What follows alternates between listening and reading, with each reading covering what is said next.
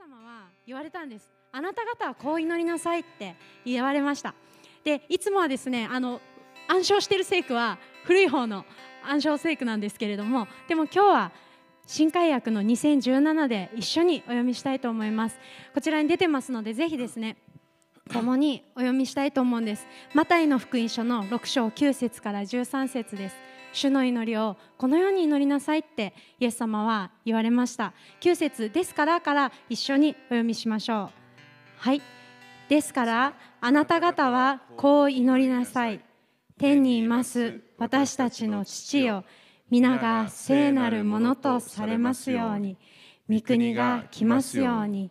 御心が天で行われるように。地でも行われますように。私たちの日ごとの糧を今日もお与えください。私たちの負い目をお許しください。私たちも私たちに負い目のある人たちを許します。私たちを試みに合わせないで悪からお救いください。国と力と栄えは常しえにあなたのものだからです。アメン。感謝します。感謝します。私たちの愛する主に共に礼拝賛美を捧げていきましょう。どうぞお立ちになれる方お立ちくださって賛美を捧げていきましょう。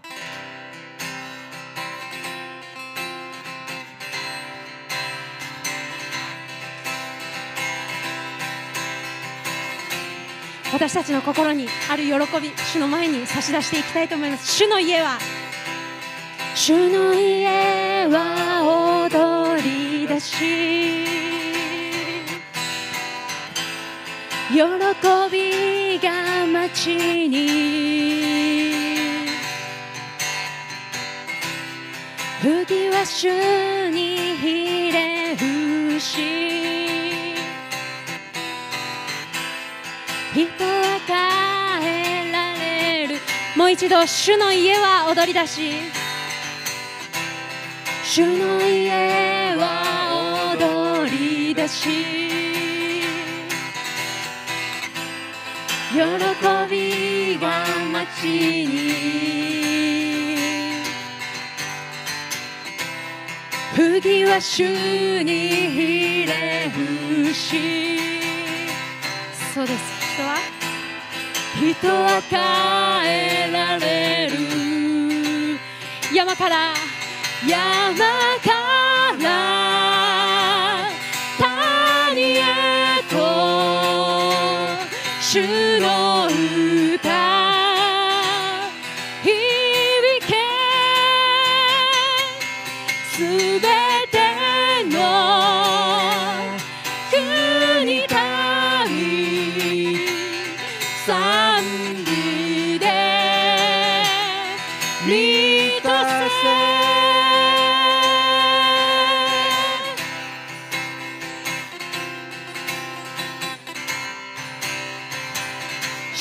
光を輝け。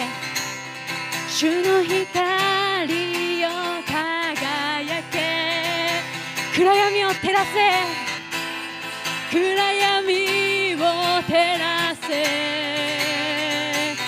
十字架の栄光よ十字架の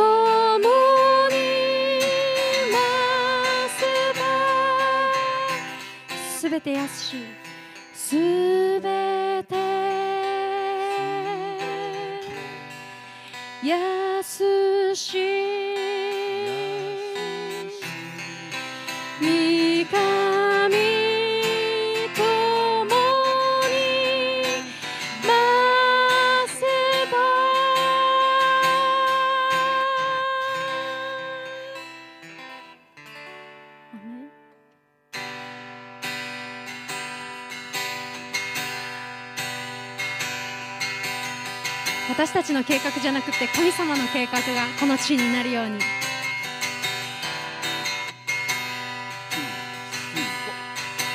我が神主よ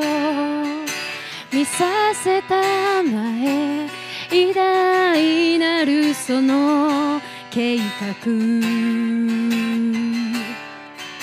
天が開き光が満ちシ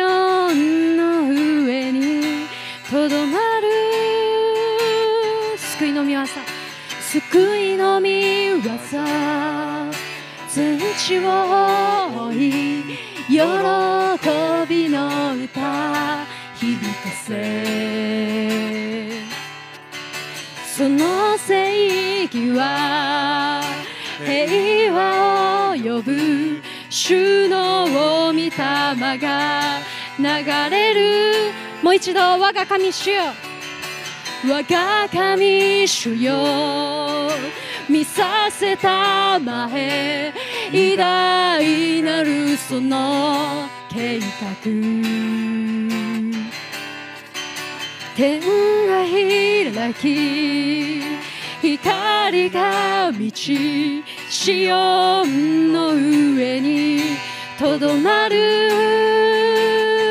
救いの皆さん救いの御業全地を追い喜びの歌響かせその正義は平和を呼ぶ。主の御霊が流れる。その日。その日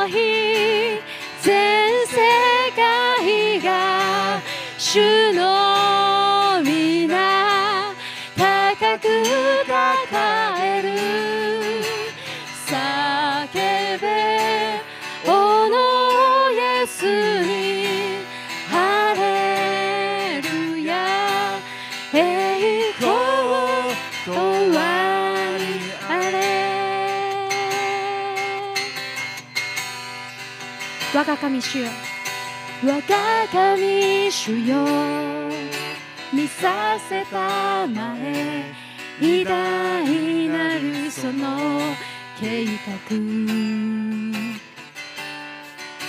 天が開き。光が満ち。シオンの上に。とどまる。救いの御業全地を追い喜びの歌響かせその正義は平和を呼ぶ主の御霊が流れる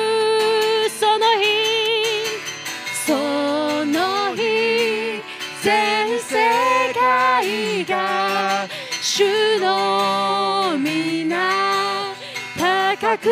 掲げる。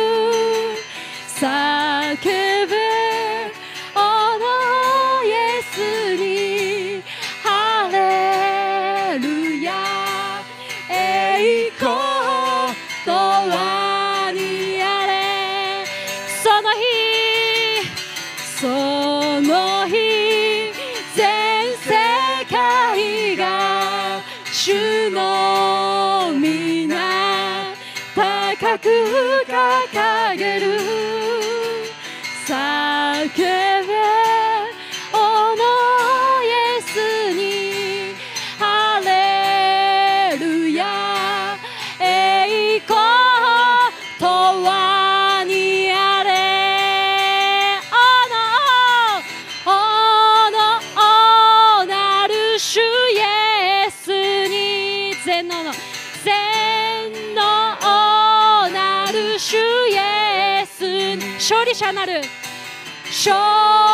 者なる子羊に栄光とはにあれ。おのおのおなる主イエスに。全能なる全能なる主イエスに。勝利者なる。勝利者。なる子羊に栄光栄光とは？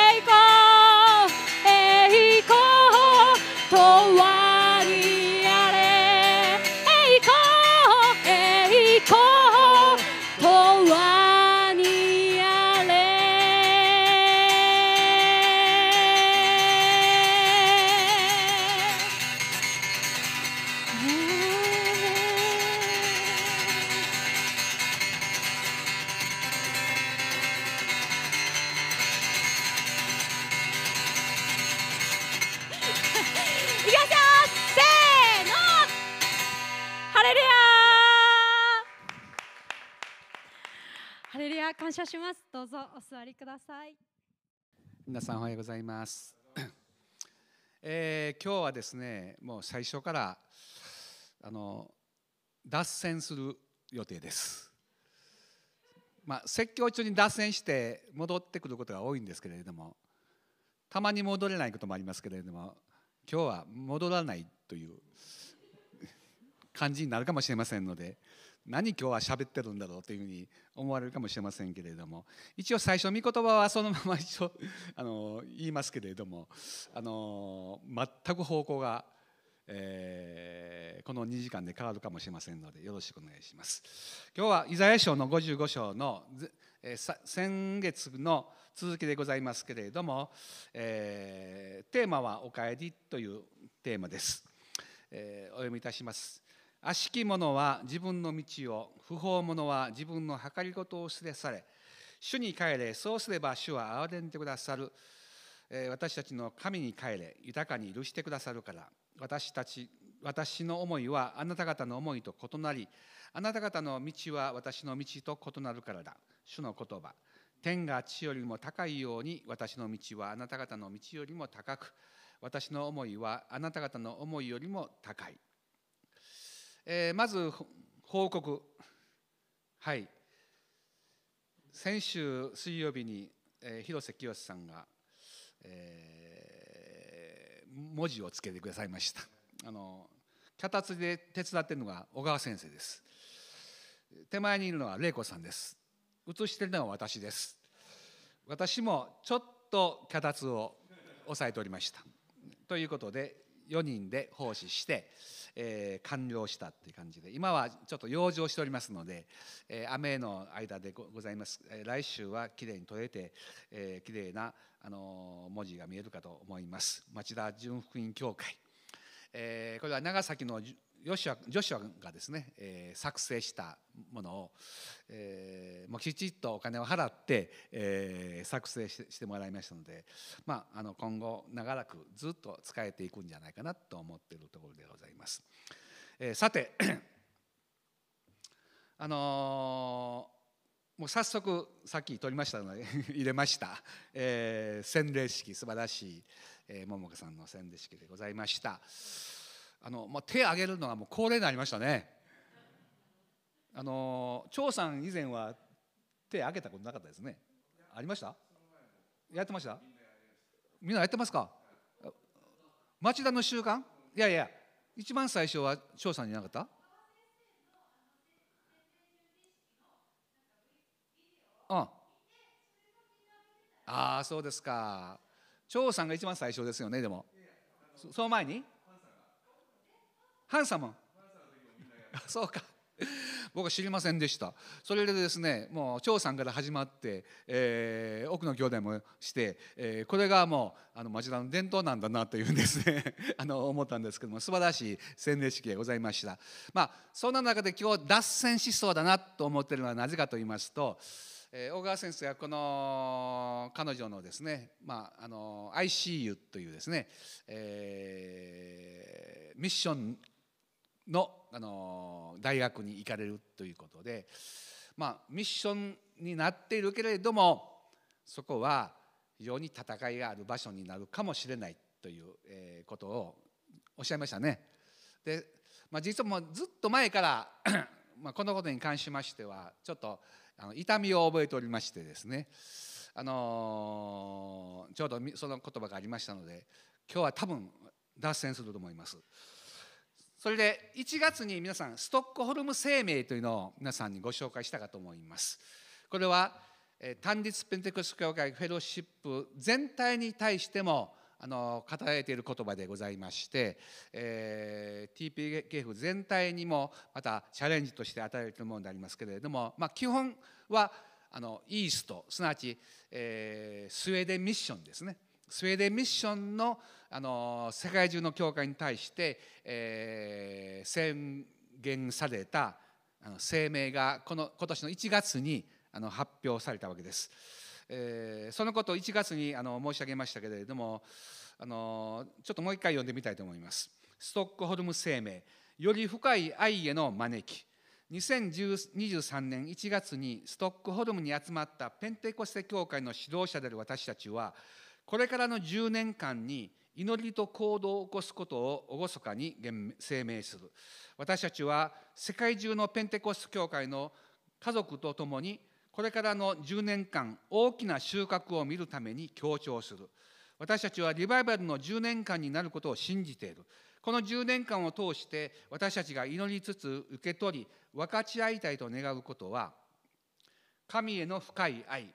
私たちは祈りと断食と礼拝の民でありたいと願う。私たち教会が全ての人々のための祈りの家であり精霊によって与えられた賜物を大切にする聖書に基づいた教会でありたいと願う。人々への深い愛と神の被造物に対する管理の強化。私たちは神の美しい被造物のより良い管理コミュニティの変革正義平和人間の尊厳の尊重のために神を信じる者として社会への参画を願う。教会の一人一人を教え派遣し力を与えることによって全ての信徒の間に御霊の働きを認めながら義と平和と喜びを持って前進する神の御国の新たな実現を見たいと願っている。地域教会の強化。私たちは地域教会が地の果てまで救いをもたらすための神の主要な手段であると信じる。私たちは今後数年間で最も福音が行き届いていない地域の人々に手を差し伸べ彼らの間に新しい教会が建てられることを望んでいる。教会で私たちは神と出神と愛人々の必要を満たし世界に伝道する。私たちの教会の人々を日々のミニストリーのために備えなければならない。次世代視点私たちペンテコステ教会は特に子どもたちや若者たちに気を配るべきである。私たちは彼らが喜んで活躍する姿を見ることを願う。そして全ての地域教会が子どもたちと青少年のミニストリーに関わり若い男女の両方のリーダーが力を得て解き放たれることを望む。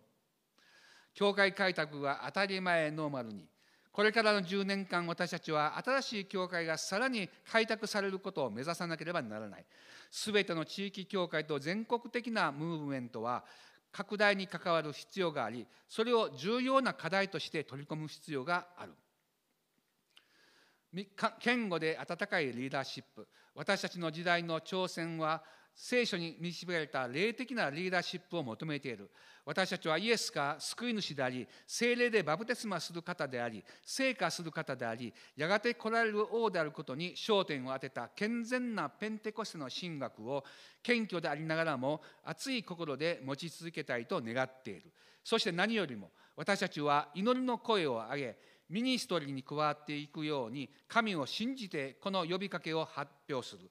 これからの10年間数千の新しい教会が多くの人々に希望と愛と信仰をもたらし現代の挑戦を担う弟子たちを育てていくこと。キゲストップストックホルム生命をより深い愛への叫呼びかけをこれからの数年間この生命を教会と運動の中に響かせよう。ペンテコステの日以来私たちに与えられている同じ御霊によって大胆な行動を起こし世界のあらゆるところから協力し合って神に仕えていこう。しかし精霊があなた方の上に臨む時あなた方は力を受けます。そしてエルサレムユダヤとサマリアの全土さらに地の果てまで私の証人となります。使徒働き一章八節。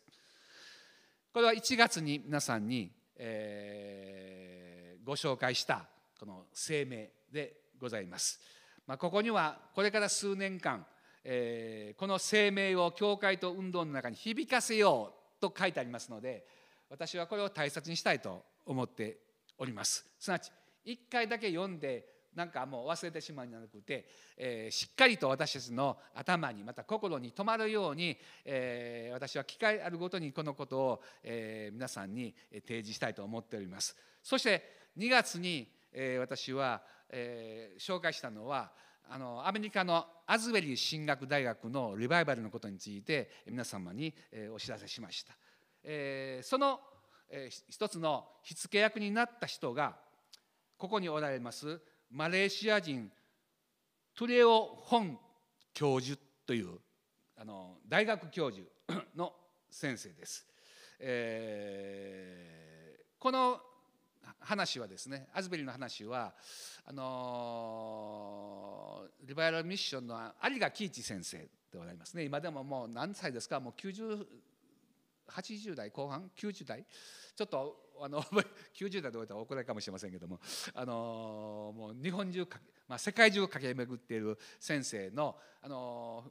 まあ、彼の方から私にお友達申請がフェイスブック来ておりましたので、えー私はあの一応あのお友達になりましたので彼の書いてるあのものもあの入ってくるわけですね。でその中に、えー先月のご紹介したアズベリのことが書いてあったんですけれども、えーこの先生のことについても先日、えーこのように書かれてありました。アズベリー神学大学リバイバルに用いられたマレーシア人トゥレオ・ホン教授はアメリカのニューヨーク州立大トリニティ神学大シンガポール神学大などを卒業後母国に帰り大学の教授として働いていました。そして2016年アズベリー大学で交換教授として教鞭をとっていました。そんな時突然神様からアズベリーリバイバルのために祈るフルタイムの伝道者になるように促しを受けています。教授という職を退任して経済的にサポートもないままどうしようかと迷いましたが神様は何も心配しないで私が満たすと言われたそうです。そして神様は、えーご覧のような格好をして校内の伝道をするように導かれました。人々は彼をキーな目で見てサンドイッチマンとか漫才師で見ますねサンドイッチマンで、えーサンドイッチマンとかですねマン・ウィズ・サインと呼んでいたそうです、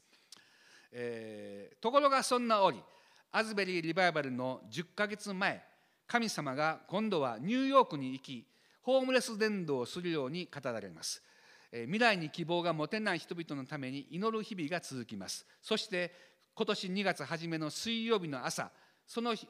雪の降る寒いニューヨーク。しかしいつにも増して空がまばゆく輝いているように見えたそうです。今日神様は何か特別なことをしてくださるのかなと期待しながらホームレスのところに出かけていったそうです。その日まさにその時間がアズベルリバイバルの始まった2月8日の午前11時であったということでした。イエス様のご昇天2000年にあたる2033年までに世界10億人級例を達成しようというビジョンを持ち世界で運動を展開しているナタン・チョウ先生一行に随行しての来日でしたというこの本先生が先日東京に来られてこの交わりを持ったそうです。そしたらその先生がアズベリー進学校とその町にリバイバルが来ると断食しつつ町に出て宣言された本先生。2年8ヶ月後2月8日ついにリバイバルが始まって今なお続いています。日本にもいよいよです。ハレルヤ日本アジア世界にリバイバルはまさに今がその時です。とすごい挑戦を受けました。そのリバイバルが日本から始まるというのです。2033年キリスト来年2000年を通して10億人級例を果たそうというビジョンを受けた本先生というふうに、えー書かれておりました。まあ、あの今日1月と2月にご紹介した中で共通しているのは今後これからの10年間は非常に重要な時期であるということを、えー世界中の指導者たちが認識しているということであります。スウェーデンミッションのリーダーたちもこれからイエス様がこの地上に来られてから2000年目にあたる2033年までの10年間、まあ、今年2023年ですねだから10年後は2033年です。えーそのような、えーこの素晴らしい働きをしていこうじゃないかというチャレンジを受けるとともにまたこの、えーアズベリーの進学の大学のですね、えーリバイバルというものもこのそのことを通して、えー前もっていわば、あの予言といいましょうか、えー形を持って予言していた、えーサンドイッチマンというふうに侮られながらもですね、えー神様はこうなさるんだということがまさにそのことが実現した、えーその人自身が、えー同じようにキリスト来年2000年を期してですねなんと10億人の旧礼を果たそうという神様がイエス様がこの地上に来られる前に10億さらに10億人の人たちが救いに導かれるようにという、チャレンジを受けてですねそれがなんとここでは日本から始まるという、ふうにおっしゃったもすごいチャレンジを受けましたというふうに有賀先生は、えー、フェイスブックに書いておられたんですね。で私はそれを見てですねチャレンジを受けました。あのーこの後、えー本当は「帰れ」というテーマで話する予定だったんですけどもやめました、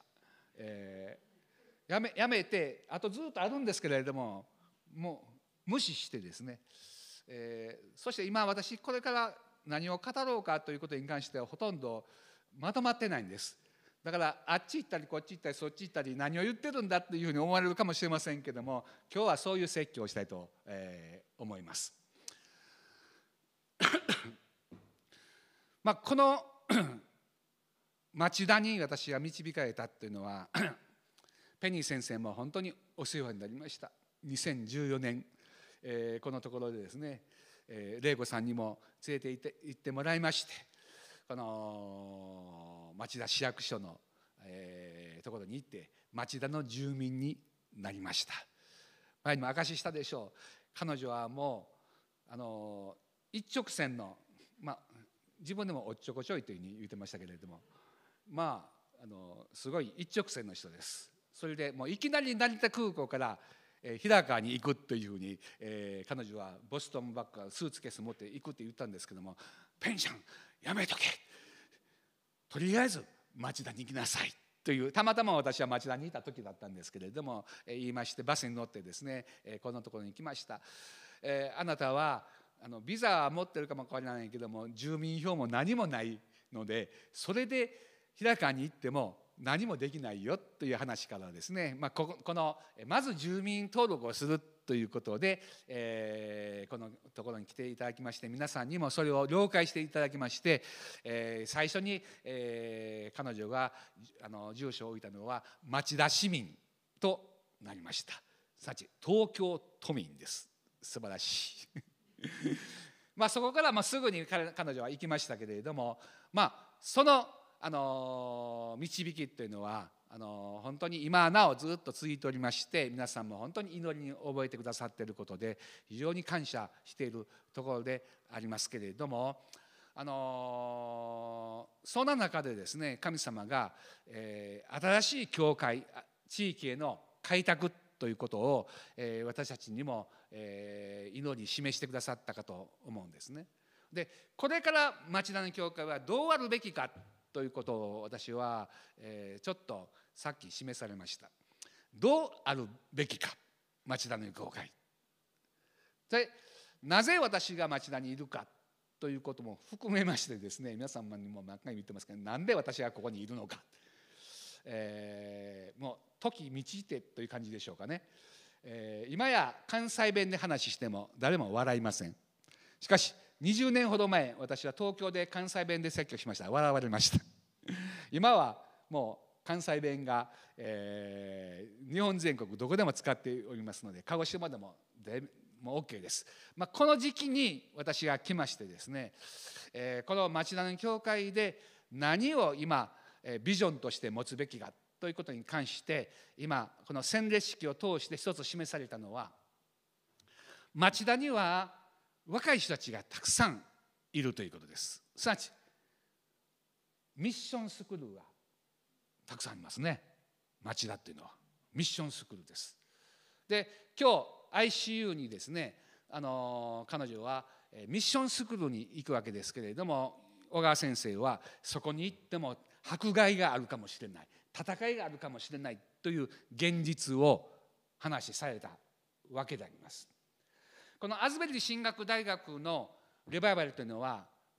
先月も言いましたようにもともとミッションスクールでありますけれどもしかしその信仰は非常に生ぬるいものでありまして形だけの信仰そして礼拝もいわば形だけの礼拝いわば反抗をもらうために出席簿に反抗をついてもらうために礼拝に行くような形の状況であった。けれども神様はこの先月の2月8日に礼拝を終わってね、聖歌隊が賛美している中で誰一人としてその場所を立ち去ろうとしなくなった。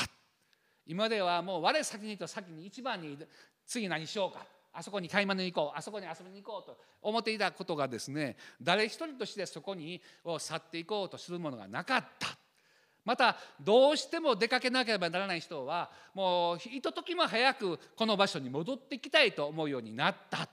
と書かれてあるわけです。そしてもう一日中そこで礼拝がなされていくですねなんと2週間にわたって礼拝が24時間続けられてもうこれ以上すると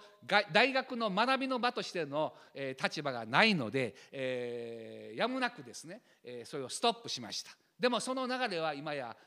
全米にこのスピリットが流れているそうであります。私はその、えー、話を聞いた時にですねこの日本のリバイバルというのは一体どこから来るんだろうかということを考えてみた時にある意味で この日本にはたくさんの投資がなされてきましたけれどもその見返りは非常に少ないものでありました。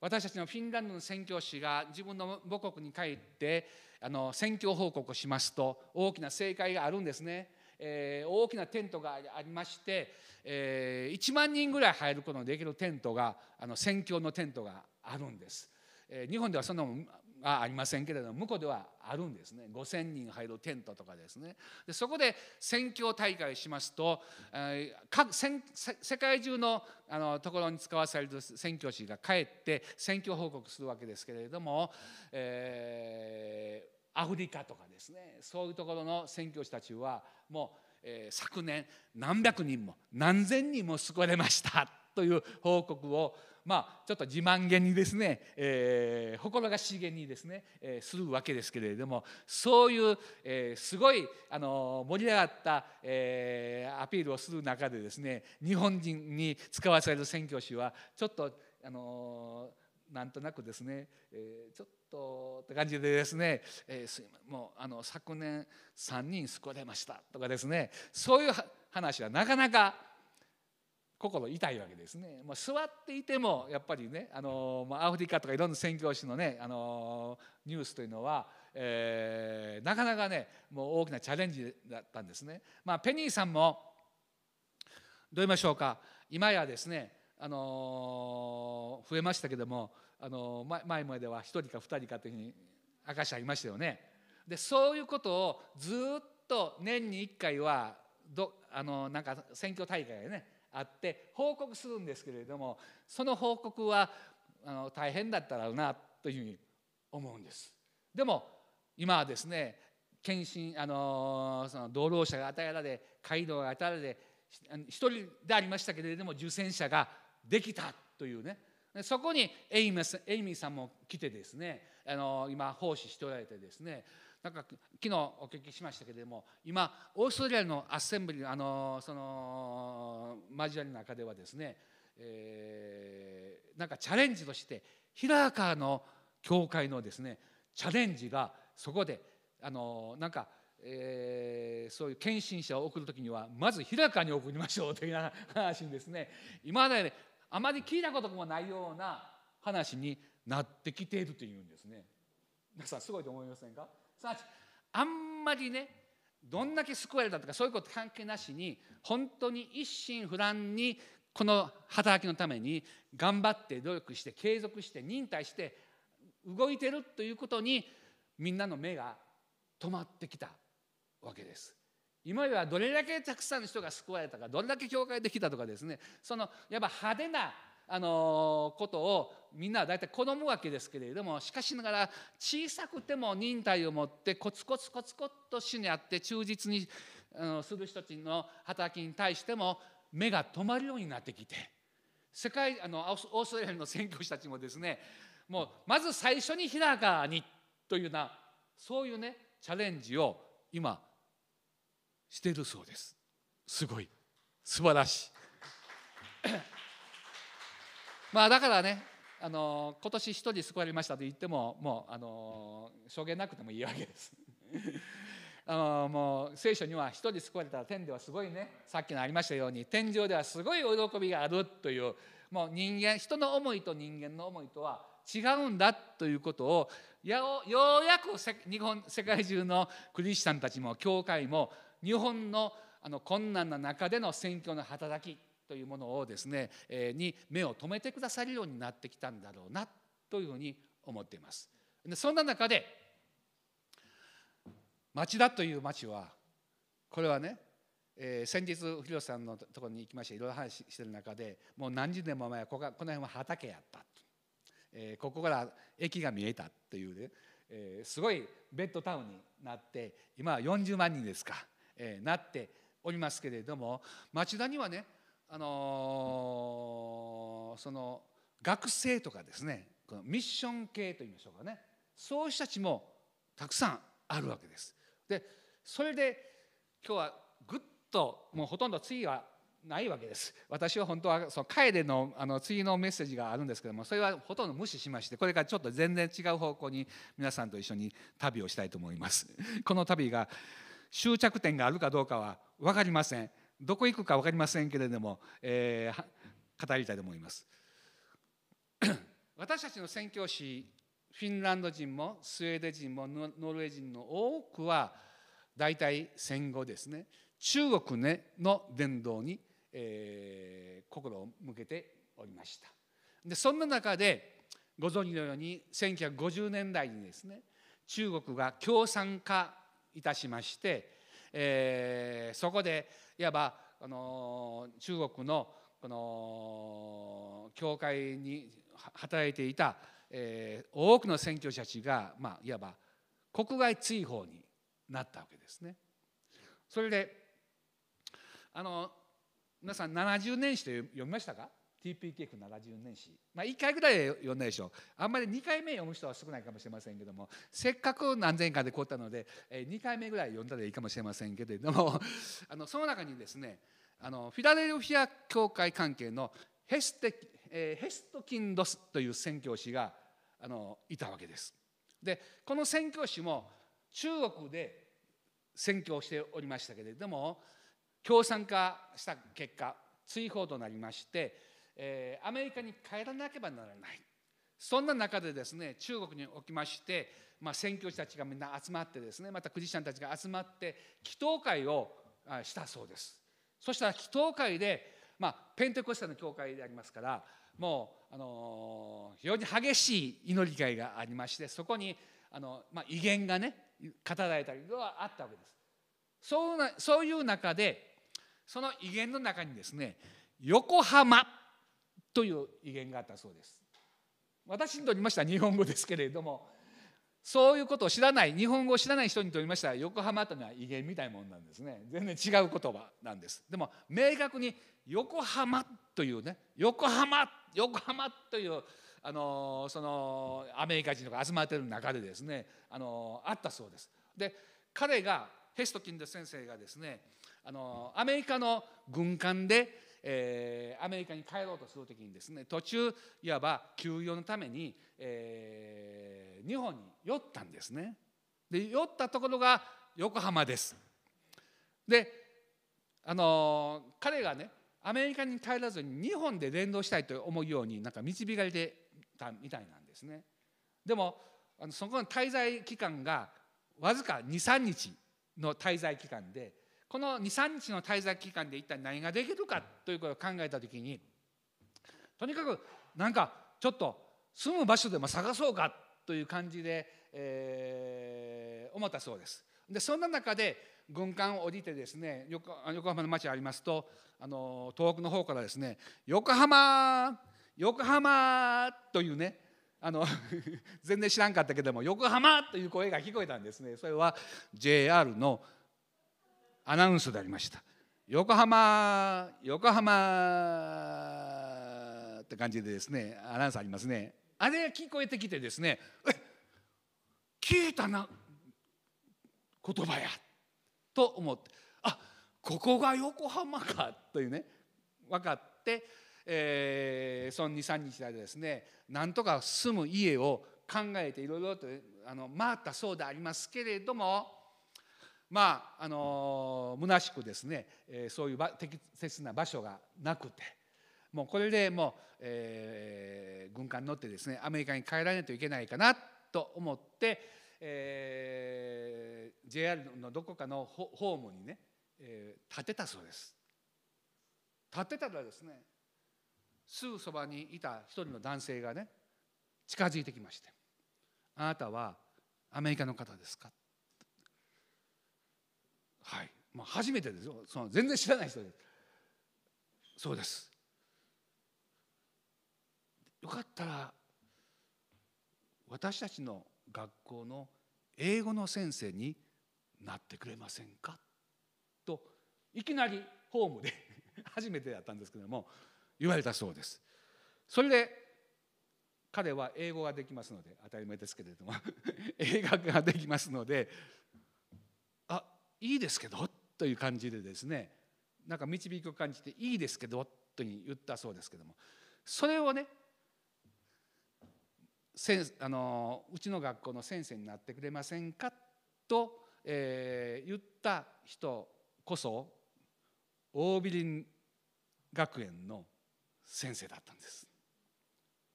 それでどうぞ町田に来てください、えーあなたのために場所住まいも備えましょう。うちの学校の先生になってください。と言ってこのオーブリンの学園にね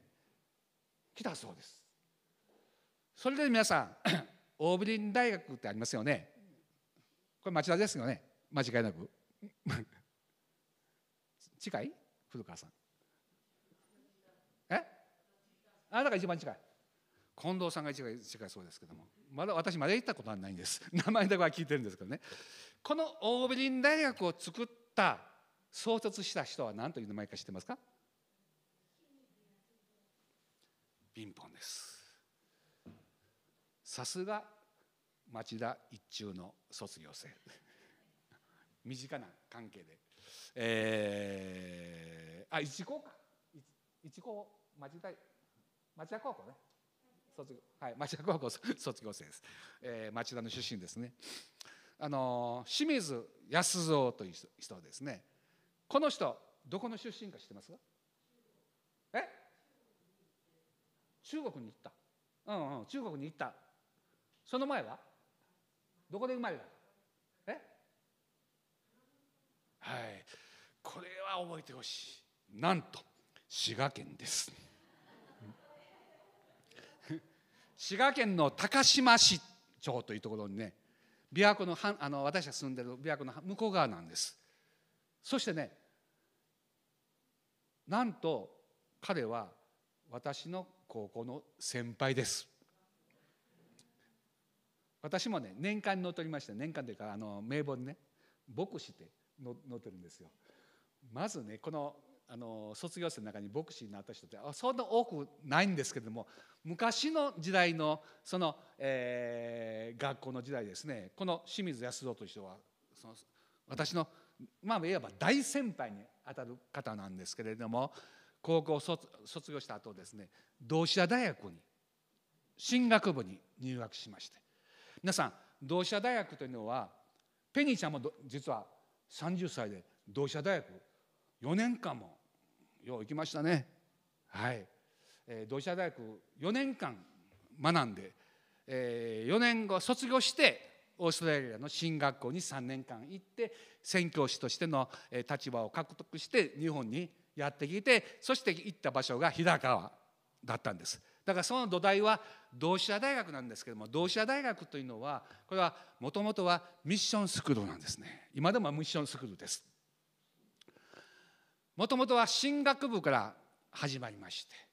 同志社大学の進学部の卒業生はもう本当に牧師や宣教この清水康夫という人も、えー初めてでしょうかね。とにかくあの中国に宣教師として彼らは行ったわけなんですね。だからこの非常に宣教のスピリットがあった時代でありまして滋賀県の多くのあの湖の琵琶湖の水の周りのところに今日本キリスト教団の教会があるんですけどもそのほとんどは同志社大学の学生でありました。そしてまた同志社あの滋賀県には有名なボーリスという建築家がねおられまして、えーボーリス先生が建築家であるとともにまた宣教師でも、えーもういわば単身赴任のような感じであのどこの団体にも属さずに一人で来られた、えー方なんですけれども、非常に日本中に大きな影響をもたらした方です。この方が一緒にですね同志社大学の進学部の人たちと一緒に、船に乗って、えー伝道いたしましたあちこちに教会が建てられましただから同志社大学というのはもともとはミッションスクールでこれはもう宣教の場所だったんですね。でも今や同志社大学というのはそれはほぼ名前的です。ほとんど信仰がありません。ちょっと50年ほど前は同志社の進学部に入るたには洗礼を受けていないといけないというふうに基準があったんですけども今や受けてなくても誰でも入れるという同志社の名前が欲しい人は誰でも入れるという感じで全く関係ない人でも進学部に入っております。ですから私の子供たちがあの近江兄弟社というですねえー昔はメンソレータムでちょっと有名なあのどっちが有名か知りませんけども 青森兄弟社という学校があの坊主さんによって建てられましてですねそこであのミッションスクールの働きがあったんですけれどもあの後にはもうほとんどの先生がクリスチャンではない先生そういう先生が聖書を聖書学科という学科を教えてるんです。信仰のない人が聖書を教えて何になるのという感じになりますよね。語られる言葉はまさに不信仰な言葉でありまして信仰というのはその人自身の内側から湧き上がってくるものですよね。内側に何もないのでただ語ってるだけ。これは神話ですよ。これは迷信ですよって感じで聞くわけです。そうしますとねもうわざわざこのミッションスクールに行かせないで普通の学校に行かせた方が良かったなと。なんか毒をもらってるような感じのですね状況になっておりました。でも50年ほど前はまだねこのミあのスクールに入ってきた時には月に1回は礼拝どこかの教会に礼拝に行ってくださいという決まりがあったんです。だから、えー前にもちょっと申し上げましたけどもハンコもらいに学生が、えー50年ほど前来ました。でも今や私の孫の長男のあの子供が今あの近江兄弟で言ってますけどもそういうものは全くありません。もうほぼ職員はクリスチャンがゼロ。でも形だけは礼拝とか。礼拝で何の話がなされてるかと言いますと社会問題の話で聖書の話はまあほとんどない。なぜか聖書を知らないから聖書を信じてないから言葉が出てこないわけなんですね。これがミッションスクールです。現実なんですね。こういう学校が日本中には非常に多いということです。たくさんある。今の OB 林大学学園がどういう状況か私は分かりません。青山学院もミッションスクールですよね。確か。他にもあるんでしょうか。ミッションスクールという名前のところがたくさんあるんですけれどもそれがもう形だけになってしまって信仰がいわば育たないという昔のそういうものがなかったという本当は初心に戻ってほしい。ところなんですね。でそんな中でこのアズベリーの進学進学校のリバイバル私大変チャレンジを受けました。確かにもう形骸化した形ばかりの進学校大学。もちろん日本とアメリカは違う土壌も違いますしの面に違いがあります。でもミッションスクールという観点におきましてはこれは共通している部分があると思うんですね。でこのヘステキンド先生という方はプラットフォームで出会って学オービリンの学校の先生になってそしてその後マッカーサーから呼ばれてですねあなたがこれから来る宣教師のすべての事務的な処理を任せますからしてくださいと言って来られたのがこの教会あの教会その教会もう TPKF のすべての宣教師特に純福音とかこちら側の関東系の宣教師はこの先生を通していわば許可されたという、まあ、マッカーサー直々にヘストキンド先生の指名を受けてそういう役割をしたという話なんですね。まあ、こういう話はその年間には出ておりませんけれども非常に重要な部分として私は思うことはああこの町田にそのような学校があってその子で勤められた先生が日本の教会の宣教師のいわばあの窓口となってこられたということに非常に歴史的な意義を感じているわけです。ですからできたらこの将来ですね、まあ、近い将来。このミッションスクールに対する祈り。まあ今すぐできることは祈りですね。まず祈ってまいりましょう。具体的に毎日でもオービリンとか青山学院とかその今ミッション系の学校のために私たちはこの町田の教会は町田にありますので祈る使命があるかと思うんですね。そしてその私たちのこの教会を建てた宣教師もそういう流れの中で神様が廃材くださって宣教を可能にしてくださったということも含めてこのミッションの学校のためにですねまあある意味では本当に無から有を生み出すような状況です。信仰的には。何もない。何もないという状況かもしれません。しかし私たちの信仰というのは無から有を有を生み出すお方に対する信仰でありますのでこういうチャレンジをしたいなと思いました。お願いするのは自由です。どのように祈ってもいいんですけれどもどのように願ってもいいと。この私のデータの一番最後にあなた方の願うところ思うところはるかに超えて私たちの願い思いを実現してくださる神様。この方を私たちは主と呼んでるわけですから。願いましょう。私今日今日チャレンジ受けました。ICU のことでですね東京ですけれども、まあ、同じ東京の仲間として。そして私はこのここの場所に来るまでずっとと願ってきたことは東京のリバイバルのために東京のためにというのが吉田プロジェクトの3本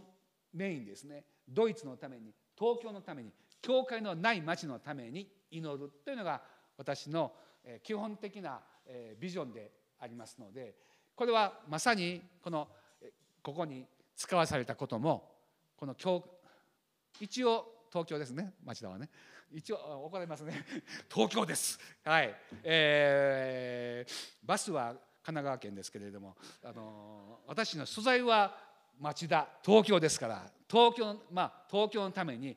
もうずっと端っこの赤羽会館で私ずっと祈ってたんです。北です。一番端っこです。もう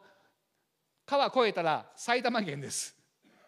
でもギリギリのところで私は祈ってました。そして今こちらの方はもう隣は神奈川県です。もうちょっと行けば神奈川県ですね。そんな場所でありますけれども同じように東京です。神様はこの、えー、教授のの予言的な語りかけによりますと日本に素晴らしいリバイバルが起こる。そしてそれがこれから10年間の間になされていくべき宮座だということを皆さん私は受け取りたいと思ってます。しっかりと。そして、えー、このスウェーデンストックホルム声明もこれは単に語られたんじゃなくて本当に私たちがしっかりと受け止めて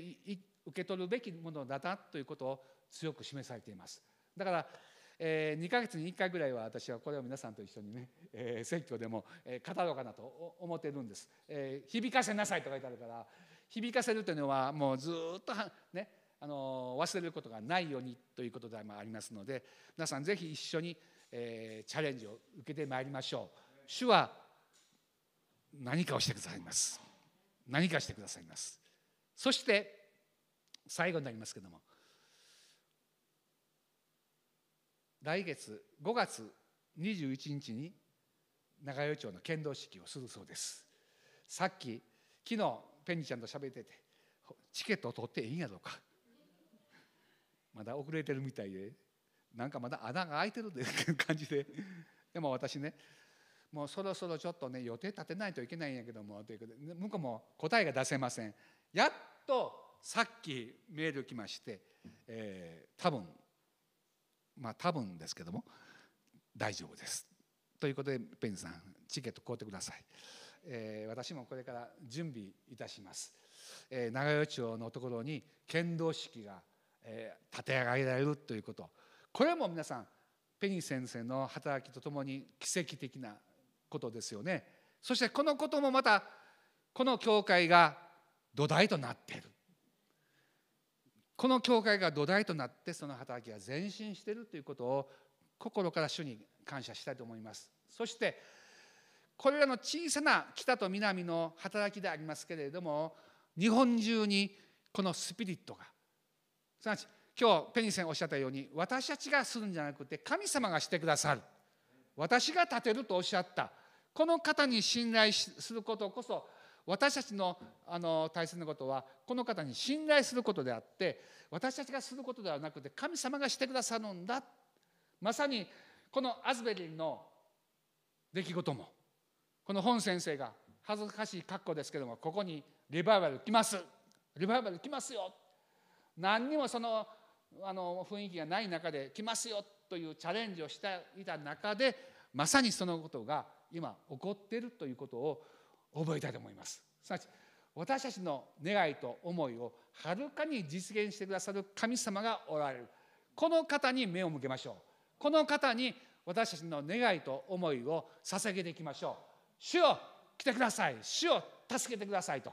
主よこの日本の国のためにあなたの導きが助けが必要ですと。皆さん熱い心を持って主の前に出ていきましょう。お祈りします。天のお父様今日洗礼式がありまた平川の証がありまた今世界で起こっている出来事の中で主よこのこれからの10年間において大切な10年間主が来られるまでの良き準備として私たちはあなたの御心を喜びを持って成し遂げていきたいと思っております。聖霊様がこの地に来てくださった。助け主として来てくださった時から主よ私たちはあなたに信頼して歩む時に主は素晴らしいことを成してくださることを知っております。御言葉を通してその証がなされております。その証が私たちの目の前に実現していきますように。この日本の国の中に特にこの町田の教会におきましては近くに大学がたくさんございます。これらの人たちに対しても良き福音の働きが前進していくことができるように主を助けてください。主よ私たちのなすべき事柄の一つがここにあると思います。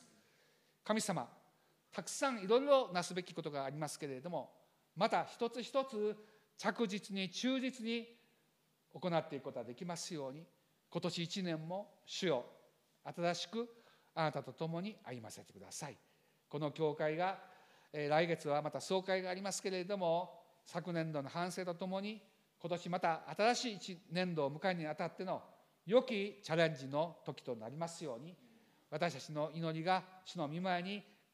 心に留まりますように御心にかないますように天において御心がなるように私たちのうちに私たちの教会の中に実現しますように主よあなたの栄光をお表しください。イエス様の尊い皆によって感謝し期待してお祈りいたします。アーメン。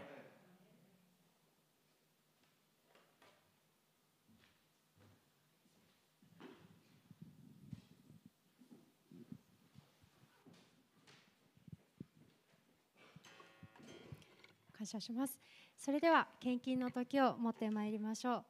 この献金は自由意志による捧げ物です。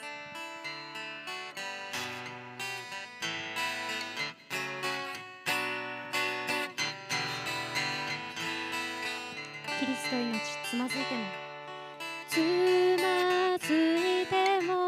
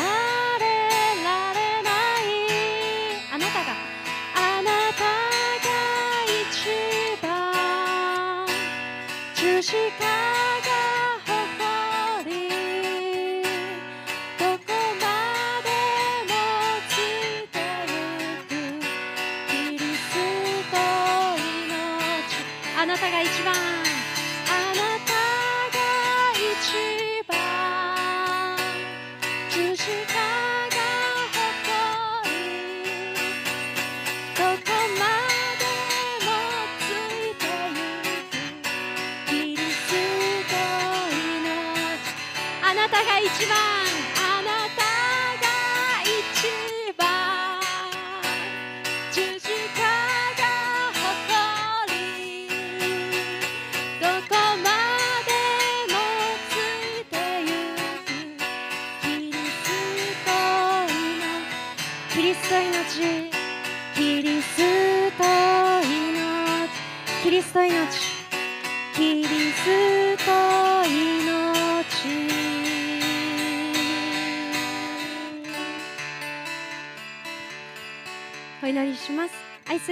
父様ありがとうございます。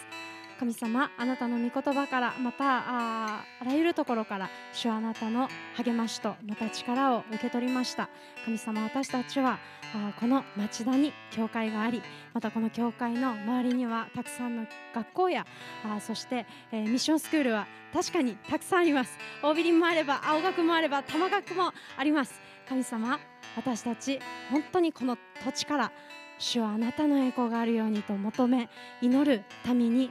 さらにさらに強められ変えられていくことを望みます。祈るものへと変えてください。そして使えるものへと変えてください。捧げるものへと変えてください。主よあなたが与えてくださいます。感謝します。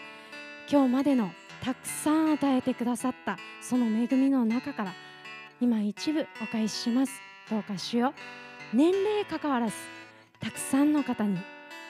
与えるものそしてまたこの捧げられたものが用いられていきますように。感謝してイエス様の皆によってお祈りします。アメン。尊い捧げ物ありがとうございます。それではご起立ください。照英を賛美して上田先生より祝祷をお願いいたします。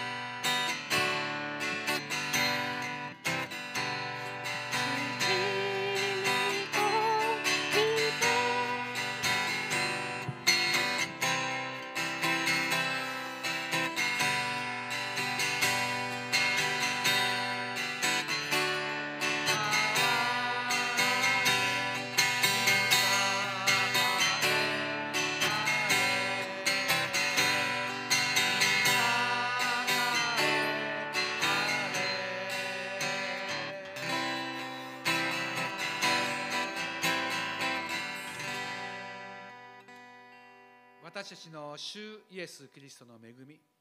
父なる神様の豊かなご愛聖霊様との親しき交わり今日この場所に集まりました愛する方々またオンラインを通して出席された愛する方々一同と共に豊かにあるように皆によって祝福いたします。アーメン。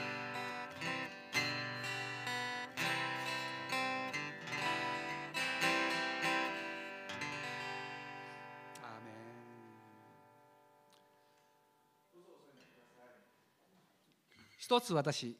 言い忘れました。この清水康三という人はですねあのあだ名が夢追い人。夢を追ってる人。常に夢を追ってる。すなわちできそうにないことをできると言ってる人。その中の一つがですね彼は今甲子園で高校野球やってますけれどもまあ本当に野球の好きな人だったそうです。で彼が桜美林高校がですねあの口癖として必ず甲子園で優勝する。みんなが「またほら吹いてるで」というふうに言ってたんですけども1976年なんとあの PL 学園に勝って桜美林高校は優勝したんですね。覚えておられますか？はい。町田の人はみんな覚えてると思います。まさにそのことが現実的に実現した夢を追う人だったけれども夢で終わるんじゃなくてまさに実現したという生涯でもあられたということをまあちょっと付け加えておきたいと思います。